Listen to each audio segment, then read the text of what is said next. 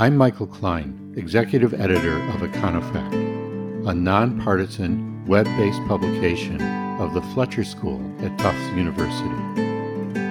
At Econofact, we bring key facts and incisive analysis to the national debate on economic and social policies, publishing work from leading economists across the country. You can learn more about us and see our work at www.econofact.org.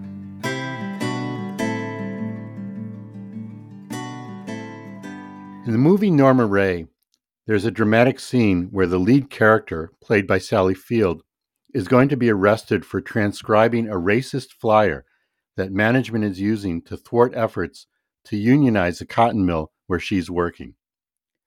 Awaiting the sheriff, Norma Rae writes Union on a piece of cardboard, stands on her work table, and slowly turns to show the sign around the room. One by one, the workers turn off their machines, and the cacophony of the factory gives way to silence. At the end of the movie, there's a successful vote to unionize the factory. That movie was released in 1979, and since then, the American Union movement has been faltering. But perhaps we're beginning to see a reemergence. Two Starbucks stores in the Buffalo area voted to unionize late last year, and 18 other Starbucks stores have filed petitions for union elections. There is a high profile vote to unionize at an Amazon warehouse in spring 2021 that lost. But the National Labor Relations Board found that Amazon improperly interfered with the election, and a new vote will occur this spring. Do these actions and the fact that President Biden is viewed by labor leaders as one of the most union friendly presidents in memory mean that there is, in fact, a resurgence of union strength? And if this happens, what are some likely outcomes? That is, what do unions do? To answer these questions, I'm very pleased to welcome to Econofact Chats Aaron Sojourner, a labor economist at the University of Minnesota's Carlson School of Management. Aaron has published widely on labor market issues. In addition, he served as a senior economist for labor on the Council of Economic Advisers, and he's a fellow in the U.S. Senate's Labor Policy Office. Aaron, very glad to have you on the podcast. Thanks, Michael. Glad to be here. Aaron, to set the stage for this, what's been happening to middle class wages in the United States over the past 40 years, in the time since Norma Rae appeared in movie theaters? Not much. I mean, the main thing that's happened is a lot of stagnation. Uh, we've seen a lot of productivity growth. We see workers producing a lot more per hour, but wages haven't kept up, especially for t- typical workers. So if they're producing more, they should get the reward of it, but that's not been happening, right? Yeah, exactly. I think at the high end, we've seen a lot of growth, at, you know, top earners' wages. Um, but for middle class and working class folks, much less so. So, over this period, Aaron, what's happened to union membership? It's fallen. It's fallen and it's continued to fall. So, you know, in the late 50s, unionization was at its height. It was, a, you know, basically one in three workers were in a union. Uh, now it's about only 6% of private sector workers are in a union. Um, so, and it's been a pretty steady decline uh, over that whole period. So maybe Sally Field should have been standing on more tables in more factories. Yeah, I mean, I, if you're if you're a labor leader or you're interested in labor activism, it's uh, it's been a bad run here uh, for the last uh, seventy years. So has she been showing up at Starbucks? What's going on with that? I think there are, you know, a lot of union. There are some unions that are being pretty strategic and pretty aggressive, uh, trying to get people focused on unionization as a way to improve their their work life.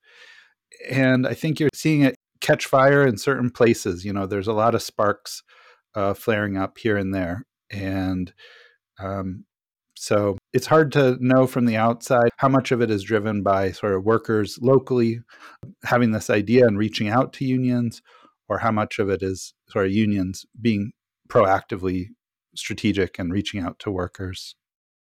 So let's first think about wages. Economists have provided a range of reasons for middle class wage stagnation globalization and the international outsourcing of jobs, the rise of automation and computers, a stagnant real value of the minimum wage. Where do you see the decline in unionization fitting in among these reasons, and for which workers?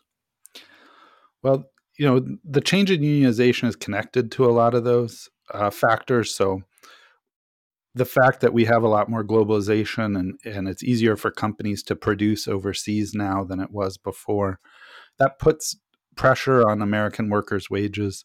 Uh, you know, if they're competing with workers they weren't competing with before. Uh, technology, you know, again, in some instances, it make it sort of does tasks that workers used to make a living doing. In other cases, it opens up new kinds of jobs or new kinds of uh, productivity and earning opportunities. So it's complicated stuff. Um, a lot of it, though, is is you know connected to policy too. So we've seen um, weakening of labor uh, rights and organizing rights law in the U.S. So we see uh, it becoming harder and harder for workers to organize themselves. Um, you know, people have done pretty careful studies to try to disentangle this, all these different factors, and I think it's fair to say that you know maybe twenty percent, thirty percent of the uh, rise in inequality or the decline is you know directly attributable to this decline in unionization rate. So you're making the point that maybe unionization is itself a feature of greater globalization and automation because the threat of firing people keeps them from joining unions. But then there is also this policy issue you raised. And I guess one of the things people think about is when President Reagan started out, he busted the Air Traffic Controllers Union. That was seen as a turning point, wasn't it? Yeah, absolutely, it was. Um, you know, if you look at the data, it's hard to see it in the in the data though, because there wasn't uh, you know a big trend break there. But it certainly did change the mood, and it did change, I think, management's willingness to be aggressive in fighting unions.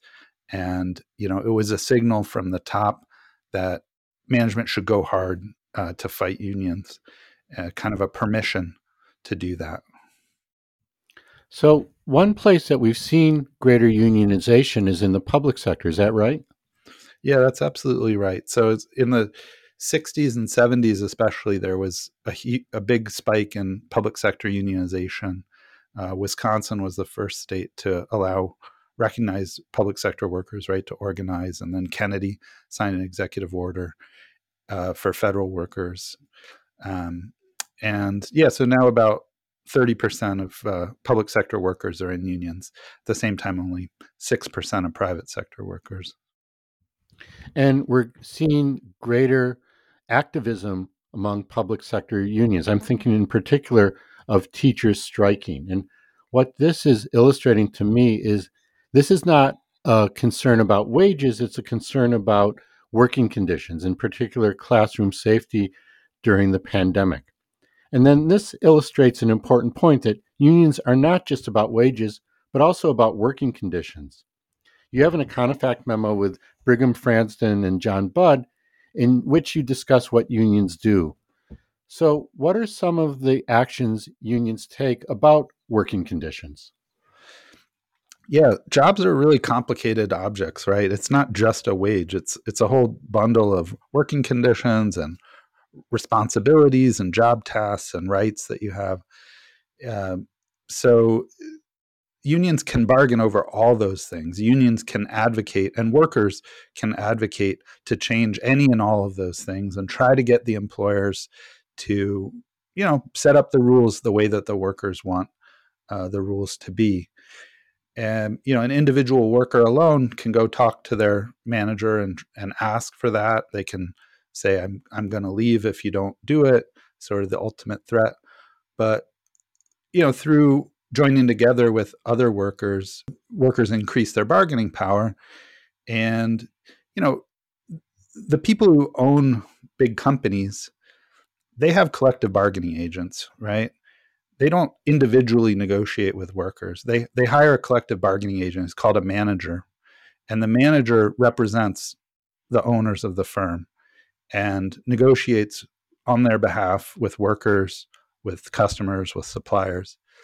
So you know, people who own big companies they they understand the value of collective bargaining, uh, and they engage in it themselves. But they prefer that the people they're bargaining with don't, because um, it restricts their unilateral management flexibility. So it's like the union saying solidarity forever, and solidarity gives you power because it allows you to bargain from a position of greater power. Yeah, that's right. Aaron, some people might argue that there already are lots of rules and regulations that protect workers' rights, and so unions aren't that important. What would you say to that? Well, the main thing is that unions still are important in that environment because it gives workers the security and the assurance of knowing that if they report violations of their rights that they're not standing alone when they do that. And so union members are both like more educated about their rights they're more likely to know what their rights are under the law and they're more likely to advocate for themselves you know to have their rights respected. So you know union members are more likely to file complaints with the occupational safety and health administration for instance about workplace health hazards.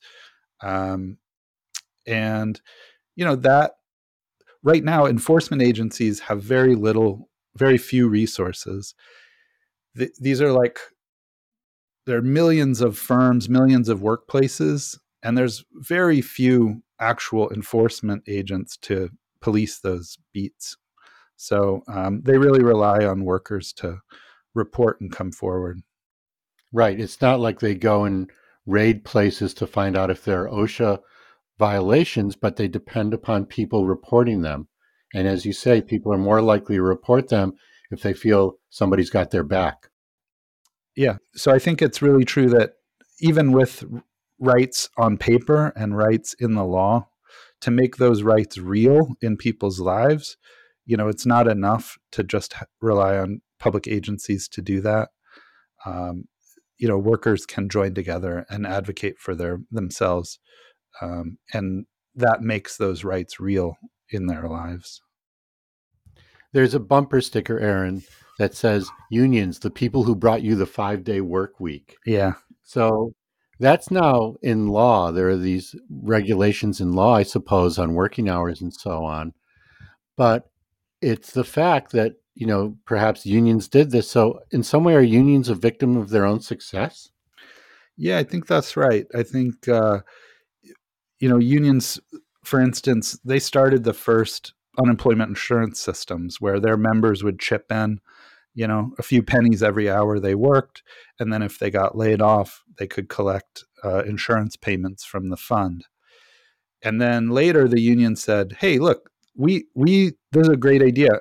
Our members really benefit from having this, and, and our employers do too. And this should be something that's available to every worker, and it should be something that all employers contribute to. So let's go fight at the legislature and get uh, this extended to all workers and they did and they succeeded and they you know we set up the uh, unemployment insurance system.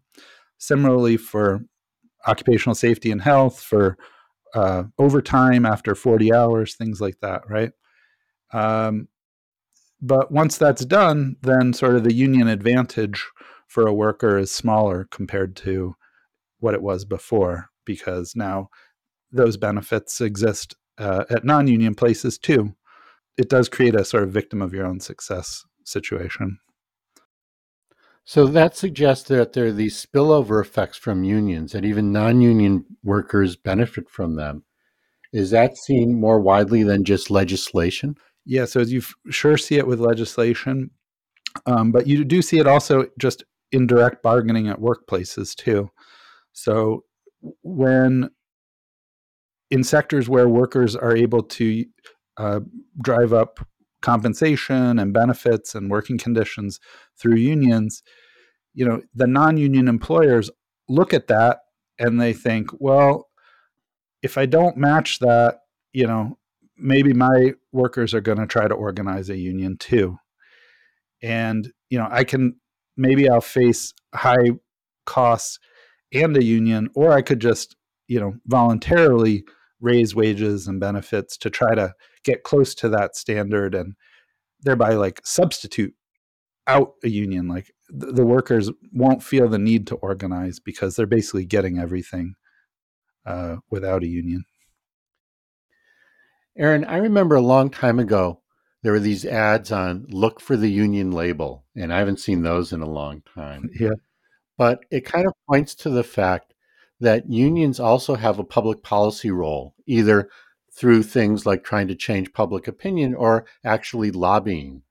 So, what kind of role have we seen that unions play in, say, public opinion, or perhaps more importantly, in lobbying for legislation? Yeah, I think this is a hugely underappreciated role of unions and a and a huge uh, benefit that they have. You know, there's a lot of policy fights over rules of the workplace and social insurance and other policy big policies that affect a lot of people. And the people who are very wealthy they can write big checks. You know the koch brothers uh, they can mobilize they can they spend hundreds of millions of dollars a year uh, hiring armies of lobbyists and experts to and paying politicians and things like political activists to push the policies they want. And it might be good for them, but you know, and they're willing to finance that by writing a check. But it might be bad for everyone on balance. You know, it might hurt the interests of a lot of people. But those people don't have the resources one by one to write checks. You know, you, you need a way to collect a little bit of money from every one of those people to mobilize into that fight. And so unions um, serve that purpose. Unions, you know, gather resources from workers and then put those into policy debates and political fights uh, and represent the interests of, of the broader uh, set of working families. So I think that's an underappreciated role they play, sort of um, creating more balance in the political system. So Aaron, a standard argument against unions is that they hurt the overall productivity in the economy. Is there any real evidence of this? Um, I think that the evidence says, on balance, it's kind of a wash. You know, there's there's definitely some ways that unions can hurt productivity at, at firms, and I think they do in some firms. You know, on balance, but in other firms and by other mechanisms, they raise productivity too. Um, you know, uh, they hurt by reducing the profit levels, the profit rates that investors get by shifting, you know, value from owners of the firm to workers. And that reduces profit rates. And so it might reduce the incentive to invest and innovate uh, in that enterprise it might reduce you know effort of workers if they feel like they have a lot of job security. But on the other hand it also lets workers um, feel most inspired by their high wages and benefits and like be willing to maybe put forth more effort to hang on to those jobs. Uh, it might also create incentives for workers sorry for firms to invest in training and skill development uh, and you know keep workers around longer term to develop them. Um, so it can raise productivity by some mechanisms lower it by others. And um, i think you know there's a lot of variety in what it does in different places. Unions aren't just one thing. Unions are different everywhere they exist. Uh, just like you know firms are or people or um, churches or you know any other kind of organization like that there's a lot of variety and um, yeah so i think the evidence on balance is that there's not much of an effect maybe a small negative effect on productivity Um, Even if there's a small negative effect, you know, there's this issue in economics often on the trade off between equity and efficiency. So maybe we're willing to have a little bit more equity with a little bit less efficiency, but you're suggesting maybe even the efficiency loss isn't that big. Yeah, that's right. I think uh, we've seen a huge explosion in inequality uh, in our in our country and in in the global economy, and that's true if you think about wealth. That's true if you think about labor income. If you think about like high earners versus middle and lower earners, but it's also true between like people who make their income from capital versus people who make their income from labor and unions I think the main effect they have is shifting value from capital to labor, uh, and you know, finding ways to in, make jobs better for workers, and then also the political stuff, engaging in policy fights. So, to conclude, Aaron, I'd like to ask you to look forward a little bit. We're living in a period now that some people have called the Great Resignation other people have called the great renegotiation, a time when workers seem to be gaining bargaining power. What do you see as the implications of this for unionization? Does it make unionization more likely or maybe less likely because maybe they're seen as not as needed and workers individually might have a little bit more power now?